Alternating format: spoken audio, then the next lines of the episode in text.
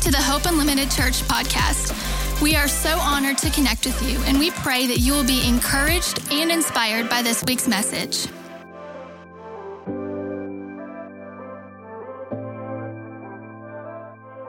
Now, speaking of Pastor Cole, he uh, he contacted me several weeks ago, and he said St. Thomas, because that's what he calls me. He calls me St. Thomas. Don't know why. He calls me St. Thomas. St. Thomas, you are very, very old. and you have been married for a long time, longer than I've been alive. Which is true, 28 years. So, he asked me to uh, speak on marriage today, and I'm honored to do so. I'm up here in all my old man glory uh, to talk about why marriage is, is still important. Um, before I do that, uh, I'm going to ask you to kind of humor me for a minute. Um, and if I get emotional, just stay with me. For some reason, it seems like I always have something emotional to share when I get up here, and some kind of pansy. Um, but uh, I uh, have something I want to talk about real quick with my family. And this is about family legacy. And if uh, this isn't okay, feel free to rebuke me later in private or openly in front of the congregation. Whatever you want to do. Um, I'm about honoring people that have impacted us. And um, I want to honor somebody today. Uh, and you'll know at the end for why I'm doing it for a specific reason. Um, some of you may have seen me post something about my grandfather this week on Facebook. Um, my grandfather, they're going to put a picture of him up, I think, in a minute. Hard to see, but that's the man right there. Uh, he's 91 years old. And I know it's hard to see, but what you got there is a cake, and it has 57 on it. That's important because last week he wanted to celebrate. He's 91. He wanted to celebrate the fact that he'd been saved for 57 years last week. And uh, he he had to make him a cake, and it says "forgiven," and it's got a cross on it. And um, you know that's something that that I honor about him. And when I was growing up, I didn't I didn't see him that often. He lived far away. I saw him maybe once every couple years. But I can tell you, I wouldn't be where I am today with the Lord if it wasn't for him. Um, that's kingdom legacy. And um, he he got saved and became a, a Baptist pastor uh, not long after he got saved. And he's somebody I can say with no exaggeration that every single interaction I've had with him my entire life, he's always, and it'd be the same if he was here today talking to you, he's always said something about Jesus. Every time. I've never seen anybody that walks for Jesus the way he has. He's simple man. His life's not perfect. His doctrine ain't perfect but his walk with the Lord is is legit.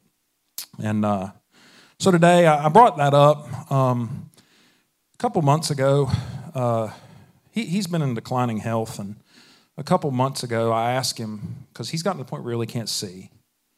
And uh, a couple months ago I asked him if I could have his Bible whenever he was ready to part with it, and uh, that's what what this is.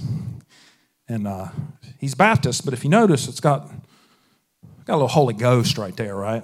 He was kind of what you call it, Baptist or Pentabaptist. I don't know what you call it. But anyways, that, that was him. When he would preach, he would he would jump up and down and shout. And he would jump up on a pew every once in a while. He was wild, right? He's wild. So I've got his Bible up here today. Um, I used his Bible as I was preparing. Um, and uh, the reason this is significant is as I was preparing last night, I got a call from my mom that hospices come in and they give him one day to three weeks to live. And uh, it doesn't, uh, it's not lost on me that I was preparing a sermon as I got that call. Um, so I just wanted to honor him today. And um, this is for, for my grandpa. I love him. And uh, thank you guys for acknowledging me.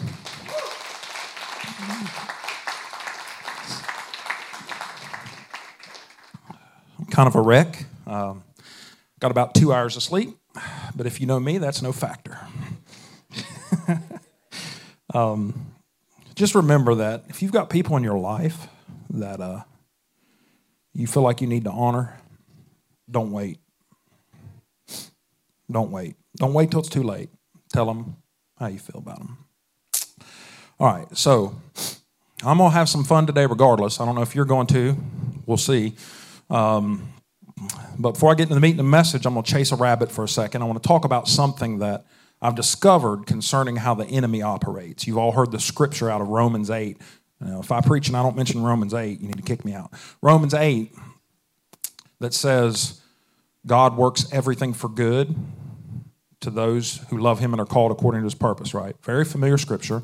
So, scripture we usually relate to things like something bad happens to us, right? God's going to turn that and use that for good. But have you ever thought about that maybe the enemy does the same thing, but in reverse?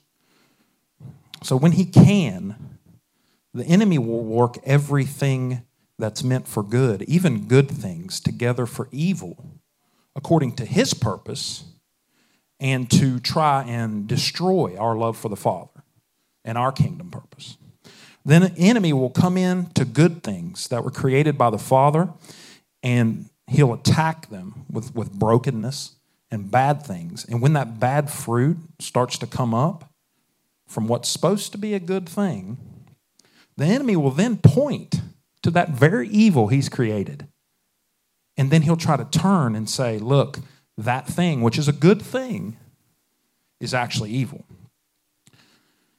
It's like that bad kid in school, right? The bad kid in school that would talk the good kid into doing something, right, Kelby? Like, that's probably you did that. The bad kid in, in school that would talk the good kid into doing something, then as soon as he did it, he would point at him and tell on him, right? And then that kid would get in trouble. I bring that up because I think that the enemy does that with marriage. The enemy creates brokenness in people, which often leads to marriages full of bad fruit. Then the enemy will point at that fruit that he helped to create and then try to demonize this pillar of society called marriage. God Himself instituted marriage at the beginning. Now, just for clarity, this is important. As the church, we are to be for the exposure of bad things. We are to be for the exposure of injustices and abuse. We want those things exposed, right? But we want them brought to the light, right? The answer is not found in hiding anything. But it's also not found in a cancel culture, right? That will find one piece of bad fruit on the tree and it chops down the whole tree and then it burns down the whole forest, right? That's not the answer either. Our enemy loves to create hidden chaos and pain in people's life. And then when the chaos brings bad fruit to light, he's going to then find a way to use the bad fruit that he created to create more chaos, more death, more destruction, and more division. That's just who he is. And I'm telling you today, don't fall for his devices especially in the area of marriage and relationships and family. Now, I know the Christian thing to do, we're going to talk about marriage. I know the Christian thing to do at this point is to point the finger at media and popular culture and even governmental systems as the reasons the perception of maybe marriage and other biblical truths are starting to decline. And I'm somebody that fully agrees that those are the main weapons that are being used to push kind of an anti biblical paradigm but the real culprit at the original root of the breakdown of marriage and these other biblical truths was actually a powerless church. Now, some old folks like me would say, yeah, they were powerless because they didn't stand up when they should have. They didn't stand up for what was right. Uh, that's not the reason. What the reason was is they put perception over people. We have a habit of doing that as a church. And in many cases, the church unknowingly fostered this oppressive culture of abuse in things like marriage, especially with women. They, they would force people to cover things up, they would put things into hiding, right? They would force people to feel so uncomfortable. Like today, I'm trying to be vulnerable because vulnerability is key in family, in relationships, and marriages, and in the church. You have to be vulnerable, right? You need to be vulnerable with one another. But the church would cause people to put these religious masks on, opposed to doing what they're supposed to do, which, create, which is creating a culture of liberation. They should be promoting wholeness and vulnerability. They were instead quick to declare sentences of judgment over those who violate rules instead of being the place where people could run to, where broken people could run to, to find mercy and compassion that's supposed to be new every morning. The church valued appearance over deliverance. It, it valued keeping its hands clean over getting in the dirt with people. It, it valued it valued really I got to be careful. and, and, hear me, I'm not, I'm not trying to bash the church, right? I'm not trying to bash the church. I'm trying to send out a warning flare. I'm trying to teach us not to follow in those same steps. They would, the church would cast out people opposed to casting out the demonic oppression that was on them. They would guide people to the law opposed to guiding them to the heart of the one that fulfilled the law. The Western church of, say, 40, 50 years ago, it had good intentions, right? But it had some bad theology, and it unwittingly played right into the enemy's hands. The church saw that popular culture, and again, I'm speaking about 40, 50 years ago. Only a few of us are alive for that. Um, the church saw that popular culture was beginning to have this massive influence that it couldn't control. And instead of trying to figure out why a sin filled culture was more attractive than their wrath filled Christ, they just built more walls, right? Preached hell a little hotter, never looking inward first. They were handicapped by generations of teaching that God was more of a judge than he was a father. Yeah, Christ is your savior, but he's also your slave master, right? That's the way they would teach him. And that's not accurate. He was approachable for salvation, right? But other than that, he was distant. The perception that the world was given by the church was nothing but mixed messages. God loves you, but he really hates most of the things about you. And he hates most of the stuff you do. And then they wondered why they were like, uh, no. if you go back to the 80s specifically, before the 80s, really one of the things that the church was really good about slinging rocks at was divorce. That's not really a hot topic now, right? is some in the South, but back in the day, man, that was bad. That was a scarlet letter, right? It, it was something that that when you did that, you were treated very, very poorly. Um, I want to be clear. I hate divorce. Hate it with a passion. I hate to see people give up on their marriages.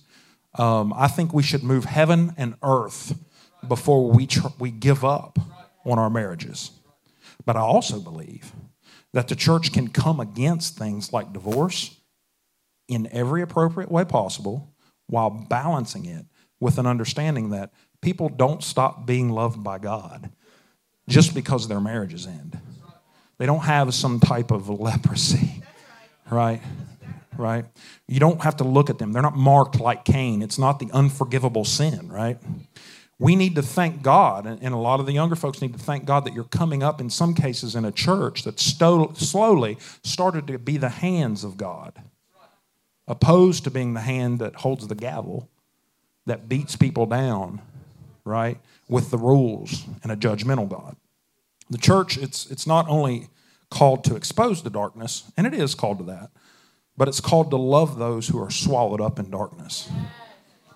And the failing of the church all those years ago to those that were in darkness, combined with that overpowering culture that was rising through media and entertainment, it, it allowed the enemy to start to erode the perception and even the nature of what I think is one of the primary pillars of the church. And it's a pillar, it is the pillar of a stable society. And that pillar is marriage and family, which he spoke to earlier. See, I believe Christ is the cornerstone of the church. The fivefold ministry is the foundation, right? But if you're looking for a pillar that keeps the roof from caving in, It's marriage. It's long lasting marriage and family. But despite how important marriages are, stable marriages to a society, it's easy to see that many people today are beginning to kind of hate on marriage, right? They're starting to talk about the concept of marriage being in decline. It's an outdated institution. It's not relevant. It's not important, not significant. Marriage is that example of God taking, or of the enemy taking a good thing, right? Marriage is a good thing, instituted by God. He inserts brokenness in people, bad fruit comes up, and then he points at it. Says, Look at that. That's bad. The whole thing's bad. And that's just not true. The enemy's attack on marriage has created brokenness on a massive scale that's resulted in things like divorce, fatherlessness, and, and massive church hurt. So I'm going to take some time today and I'm going to come against that perspective that seems to be gaining some steam in our culture that says long lasting biblical marriage is no longer important or significant. So, as a follower of Christ, or, or maybe you know somebody that's kind of had this thought, like, what's, what's so important about marriage, anyways? I'm hoping I can, I can give you some things today to think about that will help with that question. So, we're going to start by reading in Genesis 2. They're going to put it on the screen. Genesis 2, 21 through 25. Genesis 2, 21 through 25. It says, And the Lord God caused a deep sleep to fall upon Adam, and he slept. And he took one of his ribs and closed up the flesh around it. And from the rib which the Lord God had taken from man, made he a woman. Got that King James language. And brought her unto the man. And Adam said, This is now bone of my bones and flesh of my flesh. She shall be called woman because she was taken out of man. Therefore, because of this, therefore shall a man leave his father and mother and cleave unto his wife, and they shall become one flesh. And they were both naked, the man and his wife, the man and his wife, and they were not ashamed. Naked, not ashamed. Let's go. so, the first thing I want you to see is that God, I told you I was going to have fun today, that God creates man, and at some point thereafter, he creates woman, and as soon as he creates the first woman, she is immediately called the wife of Adam. So, point number one is why is marriage so important? It's God's idea. It was and is God's idea. Regardless of where you fall in the story of creation, whether you think it was a detail of literal events that were going on, or whether you think it was uh, a story that is dictating what God wants us to know about His nature and the beginning of the story of mankind. No matter where you fall on that, should be clear through what I just read that the concept of marriage and the two becoming one is of incredible importance since it's spoke of as the very first thing we see happen as soon as there's two people on the planet. As soon as there's two people on the planet, there's a marriage immediately. And just to reinforce that this story in the Old Testament holds weight, we see Jesus refer back to this specific narrative multiple times in the New Testament. In Mark 10, they're going to put that on the screen, we see Jesus being questioned about divorce, and this is Jesus' response. But from the beginning of creation, God made them male and female. Therefore, man shall leave his father and mother and hold fast or cleave to his wife, and the two shall become one flesh. So they are no longer two but one flesh. What therefore God has joined together, let no man separate. So here you see Christ himself confirming that marriage is clearly a God idea. God creates man, he creates woman, he immediately institutes the concept of marriage immediately. I could stop the sermon right there and sit down because that makes my point alone. Marriage and family, you see it in the Old Testament. It's used all throughout, more than anything else, to tell the story of God and his relationship to man. And it started in the very first pages. Something else that you can see in the Old Testament is the destruction that can come when men and women step into that kind of intimacy outside of the marriage covenant. And listen, I'm not saying that good things can't come from relationships that are intimate, yet that have never actually had covenant marriage. Elements of good can come from any situation because God's good and He's got mercy, right? But more often than not, there's going to be some type of damage or collateral damage that happens when two people operate in that level of intimacy that are not justified outside of the marriage covenant. I'm not just talking about sex, though sexual issues can lead to some of the most destructive areas in those types of relationships. But when relationships become intimate, they are going to birth things. They're going to. And when you birth things outside of covenant, you end up with Ishmaels. And Ishmael's birthed outside of covenant will eventually go to war with the things you are called to actually birth inside of covenant. Now, if you don't know that story, you need to read your Bible. That's why it's important to read your Bible, right? You have to understand that story. So here's another scripture. It's um, fun and super popular, or that could be sarcasm. Um, but this kind of sums up what I said about marriage and intimacy outside of covenant. Scripture says, and I didn't give them this, so you'll just have to listen let marriage be held in honor above all. Let marriage be held in honor above all. But wait, there's more. And let the marriage bed be undefiled, meaning pure, for God will judge the sexually immoral and the adulterous. Now, sounds like one of those good Old Testament morality scriptures, but the problem is that's in Hebrews. That's Hebrews 13 4.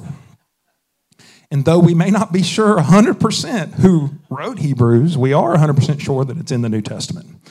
So I know some people don't like that kind of talk. Um, it's too old fashioned. I know marriage and purity, it's all outdated. But try telling Jesus that.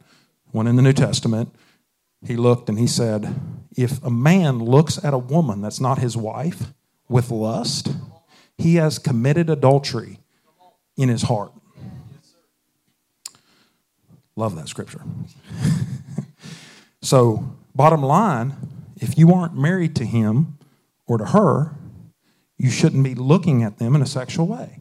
And you dang sure shouldn't be putting your grubby little hands on them, right? but but Tom, Tom, you you don't understand, right? No, I, I, I know every word to that song, right? I promise you. I understand that if those are the things you're partaking in, that you don't have the fruit of the Spirit called self control.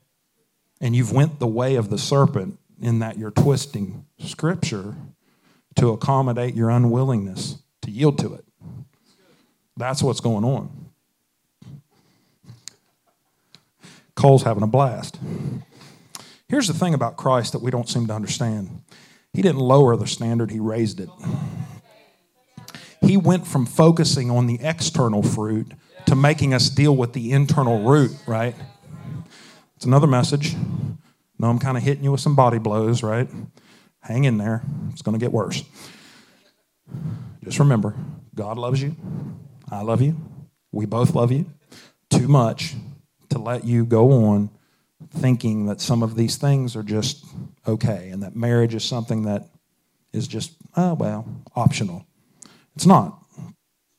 So, since we have a church full of young people that have gotten married over the last three to five years, or are going to get married over the next three to five years, let's take a minute and have a little fun with this concept of leave and cleave, right? It says the man leaves his family, his mother and father, and cleaves to his wife. First of all, men, it doesn't say that this is your new mama. Okay? This is your wife.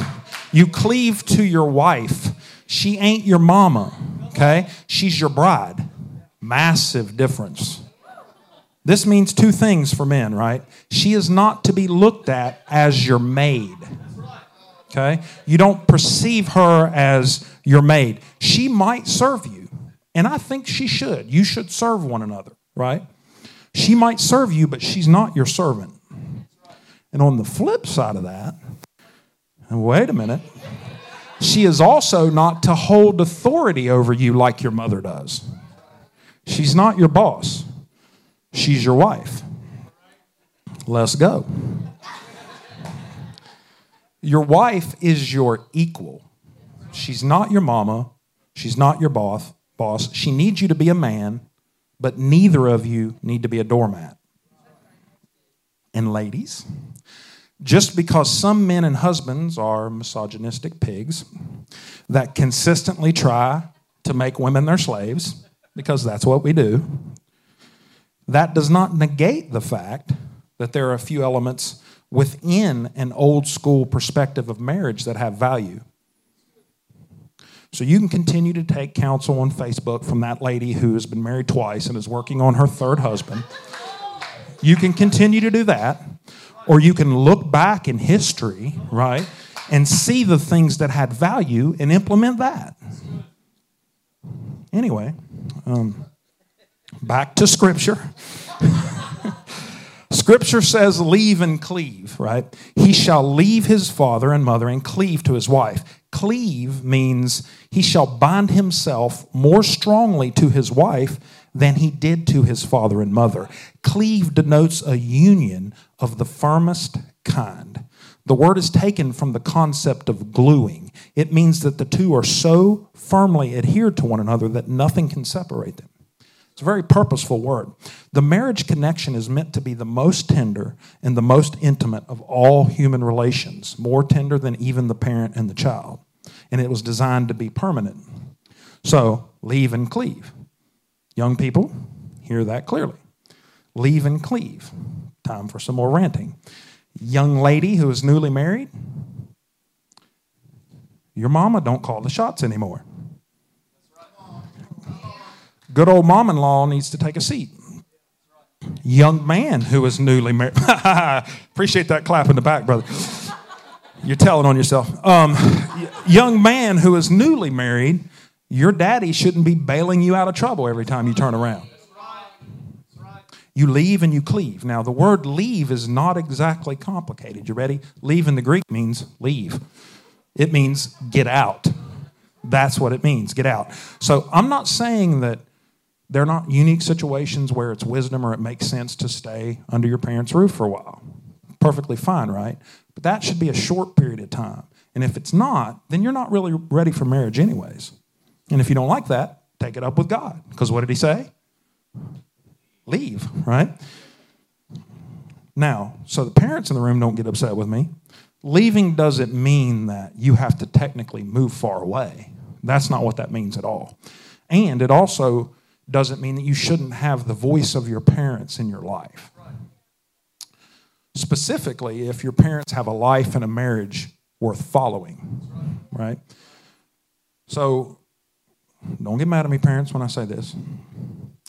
But if their life and their marriage is not worth following, they probably don't need to have a lot of influence in your life.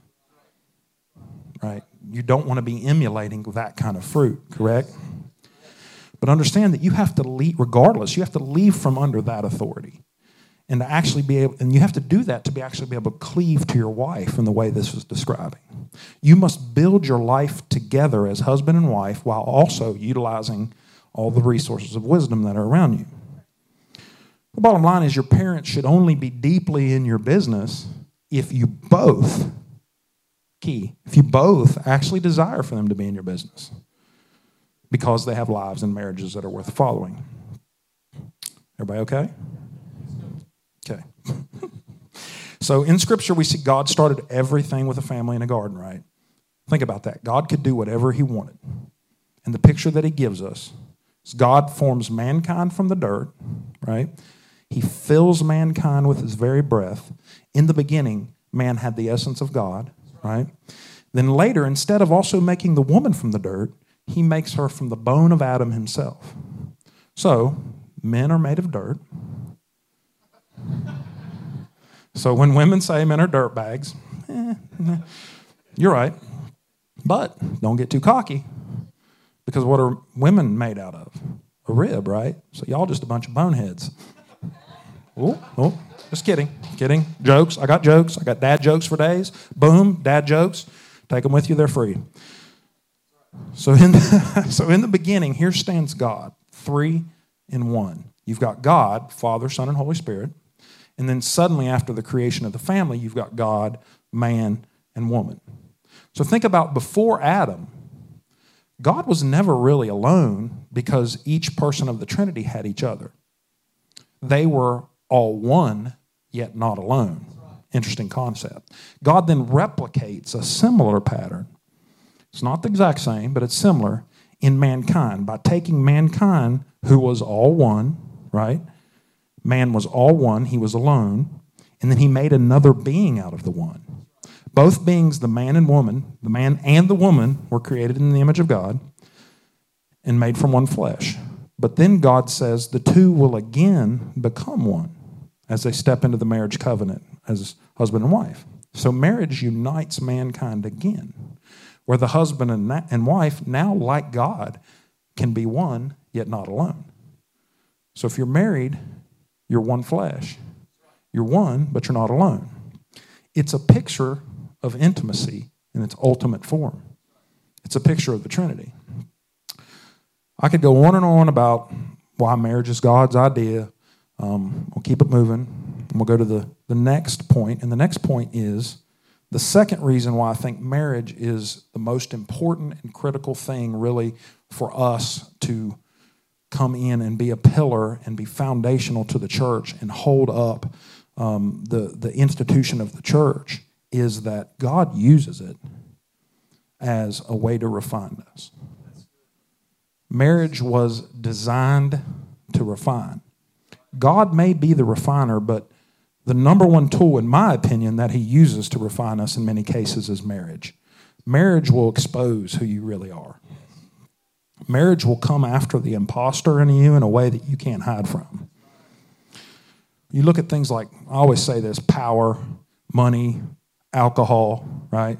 And marriage are the great amplifiers of mankind right? When you give yourself to those things, the real you is eventually going to bubble up. And other than getting in the Word and praying, there are very few things on this planet that can show you your strengths and your weaknesses, like marriage. The culture is kind of pushing you that marriage is not really important beyond it being a way to make you happy. It's a way to complete you. If you happen not to be strong enough to live your life alone, right? It's, it's, it's a way for you, notice you, to receive the satisfaction that you deserve in the areas of romance, sex, emotional stimulation, desired companionship. Culture says getting married is what you do when you find this feeling of love so strong that you want to make it permanent. Problem is that love that you need for a long lasting marriage isn't a feeling at all, it's a decision. Real love that lasts is a decision. Relationships that are based mainly on how we feel are destined to disappoint. And they, if they don't evolve, and a lot of people get married because of feelings, and then later they decide, okay, this is it. I'm going to love this person regardless, right? That's great, right? If you don't do that and you don't evolve that way, your marriage is going to dissolve. Now, relationships obviously start with feelings. I'm not anti feelings. Feelings are good, emotions are good, they serve a purpose, they can be wonderful, and they're needed. But they're never to be the primary driver for major decisions in our life, right? Relationships start with feelings, but if you don't convert those feelings into, into a decision to love at some point, then five or 10 years down the road, when you don't have those butterflies that are the size of T Rex, you know, floating around in your stomach or and, and this this can happen, right? I know this isn't speaking in faith. But down the road, 10, 15 years when you wake up and there's mornings you look over there and you might not even really like that person today. That happens, right? Anybody that's been married a long time is going to tell you that. What are you going to what are you going to go off of Katie got jokes. What, what are you going to go off of then? Your feelings? What are you going to do when they hurt you? What are you going to do when they disappoint you? What are you going to do when they don't fulfill your needs the way the demon of comparison says they should? What are you going to rely on, right? What are you going to lean back into? I believe that many marriages fail because, unlike Jesus, we don't make a decision to love despite flaws we make a decision to abandon because of our feelings. And if you haven't noticed, I was trying to push that all culture is telling us to worry about self. Worry about self. Problem is that marriage is designed to show us how to die to self. not in a destructive or a toxic way, in the ways of Jesus. It's very clear. I shared this quote up here before last year at February. Timothy Keller said that marriage should bring you into confrontation with yourself more than it should bring you into confrontation with your spouse. That's exactly why I say marriage is designed to refine. When you come face to face when you're with your personal dysfunction through marriage, you're either going to let those things rob you of your marriage or you're going to let God work through your marriage to refine you in those areas. Now, the main reason I'm still married today is because my wife and I have been willing to let marriage refine us, unlike really anything else. My wife is a perfect picture of a spouse that strives to be selfless while she has consistently stepped into more and more wholeness through her communion with Christ.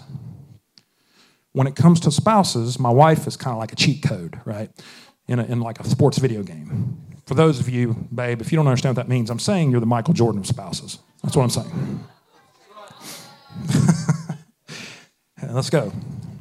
And for me, I definitely would not be standing here today if I didn't let Christ use my marriage to refine me. I made my most significant decision to follow Christ about 11 years into my marriage after he used marriage to show me that there was so many things in me that were not Christ-like.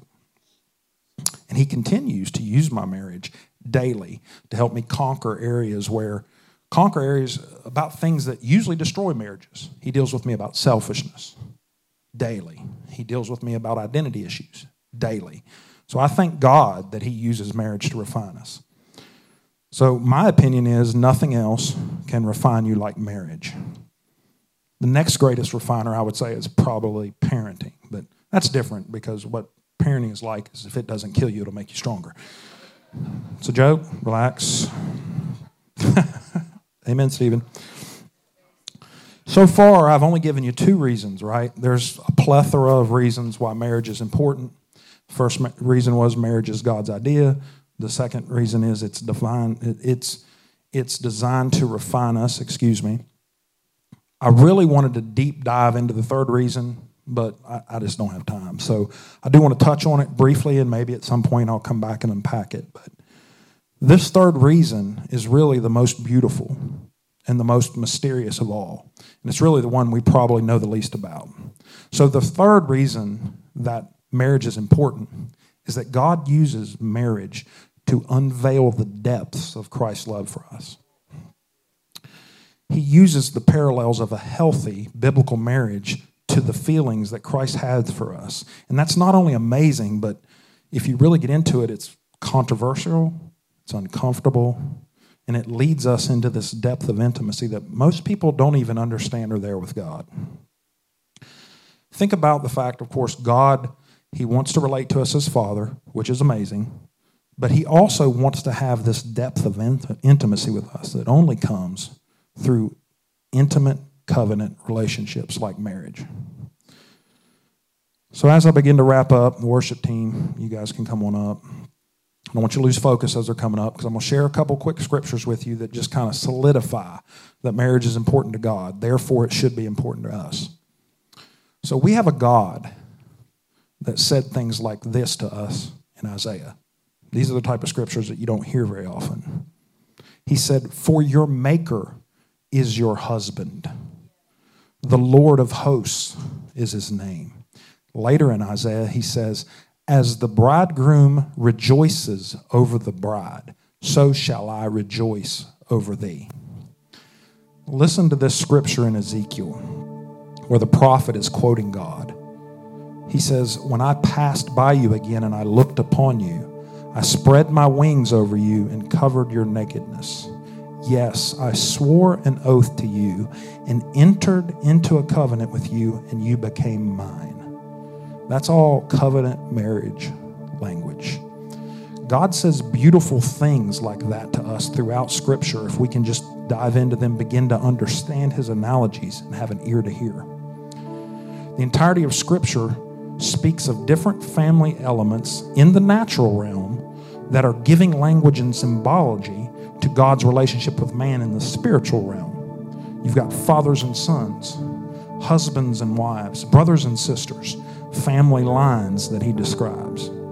They can all tell you things about God and how he feels about us and how he wants to relate to us.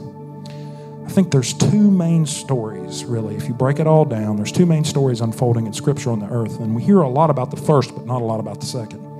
One story is about a father that's reclaiming a world full of his children that are in exile. He's reaching out and pulling in the prodigal sons and daughters. We've heard about that one. But the other story is about a bridegroom who is continually wooing his bride as she is being prepared for their eventual eternal union. You have a father restoring sons and daughters, and you have the Christ preparing his bride through the work of the Holy Spirit for the union where two become one. God began mankind's story with a wedding. Jesus launches his ministry at a wedding where he turns water to wine. Then, when mankind's story inside of time ends, we're given this picture out of Revelation 19. Let us rejoice and be glad and give him glory, for the wedding of the Lamb has come, and his bride, which is us, has made herself ready. Fine linen bright and clean, was given to her to wear. That's Revelation 19 7 and 8. Our story starts with God and a marriage, a marriage covenant birthed in a garden paradise. And our story ends similarly to where it began at a wedding feast in a paradise where Christ and his bride become one forevermore. We have a God that loves us in ways that we can't even begin to comprehend. But since he's often used marriage as a way to try to express that love, and he openly calls us his bride, I think it's only appropriate that we give honor and respect to the marriage covenant. And we do our best to ensure that it's never looked at as common or insignificant. Amen? Amen. Pastor? Come on, y'all stand to your feet and give it up for Tom this morning. I was sitting over there and I was thinking of Pastor Tom and Missy and their involvement at Hope Unlimited Church and just how much it's meant to this group of people here and how beautiful it is. I look around and I see a, a beautiful church family being formed because you have people like Tom and Missy. You have people like Gene and Wesley. Casey and April King that we can look at and say, this foundation, that this pillar in our lives, it's possible to establish. It's possible to establish. You know, sometimes I think when you look at when you look in Scripture, and um, you look at people who are teachers, right? Teachers don't just have to stand behind a, a pulpit and, and preach to you they teach you about a way of life that's possible. And I'm thankful, as, specifically as a primarily young congregation, that we have people that we can look at and we can say, it is possible. And it's not just possible for three or four years, it's not just possible for 10 years, it's not just possible for 15 years, but it's possible for 20, 30, 40 years until we die. And one of the things that's so beautiful about this place here is is I know in my heart that as we as we grow in depth with Jesus as a family here, as we grow numerically here, God is going to send people for people who are young like myself and like many of you here or watching online to look at to look at and say, here's you another example. Here's you another way, here's you another example. Because, like he said, if we become a church, if we were to become a church that covered up all the stuff that's wrong in marriages or whatever, and we never dealt with those things, well, I, I would for sure not be the pastor here. but um, we're a church where we can look, we, where we can come into confrontation with ourselves and we can go to other people here and we say, This is what I'm in confrontation with right now in myself. so that I can become a better husband, a better father, a better leader, a better pastor for me. And for some of you, it's, it's to become a better husband, a better father, a better wife, a better mother. It's to become who God has created you to be because there are people. I don't know if you've ever been or, or seen what's happening in our kids department at Hope Unlimited, but some weeks it is wild over there. wild. And there are people who are over there who are looking at us. This is what generational legacy is about.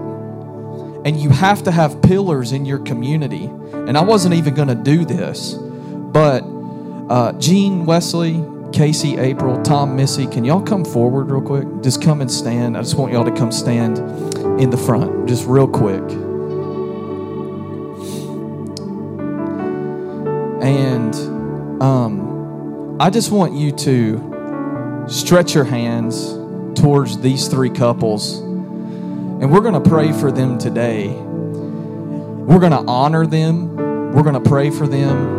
And we're just going to thank God for them today for being marriages that and people that we can follow. And I know this is usually you bring a church staff up to do this, but this is this is where this is how a church family is built. It's not because you have a super talented staff. And so if you would, just stretch your hands towards these three couples right now. Lord, we thank you right now for these three people, these three couples that set an example for us to follow, that are a group of people that we can follow in our marriages, that we can learn from in our relationships and in our lives. Lord, I am thankful today for this for these these these people standing here today.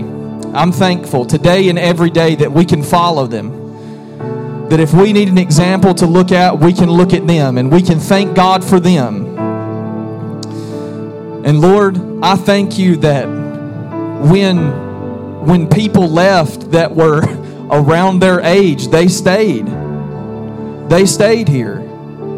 And they say, We see a group of people who need us. And God, we're thankful that here they have purpose they operate in power, they operate in love, they have wisdom that we can learn from. And we're thankful that they stayed. They stayed. And God, I'm thankful that we can look at them and we can say, we can follow those people. We can follow those people. We can learn from those people. We can have those people tell us some things that we need to work on. Jesus, today we honor you for sending us these, these couples. And we thank you for all you're doing in our church, in their lives, in our lives, through their walks with you. Jesus, we love you. And we thank you for these couples today. I pray that you would bless them, you would continue to bless them, you would continue to visit them with just encounters from you. And Father, I pray that they would be more than willing to father and mother, a group of people in a church that need it. And Lord, we thank you for their yes to be a part of this family today. Their yes today to be a part of this family. In Jesus' name, amen. Can we honor them today as they are up here? I wasn't planning on doing that, but I just kind of felt to do it as I was up here. So, um, yeah, so don't forget if you're a first time guest with us today, stop by Connect Point on the way out, get your free gift. Um, and if you see, if you're a part of this church and you see these three, uh, these three couples, tell them thank you. Tell them thank you because you can look at their life and you can follow them. And we're thankful for them. Thank you for listening to this week's message. If you enjoyed this podcast and would like to give, please visit hopeunlimited.church slash give. To stay connected, follow us on Facebook and Instagram at Hope Unlimited Church.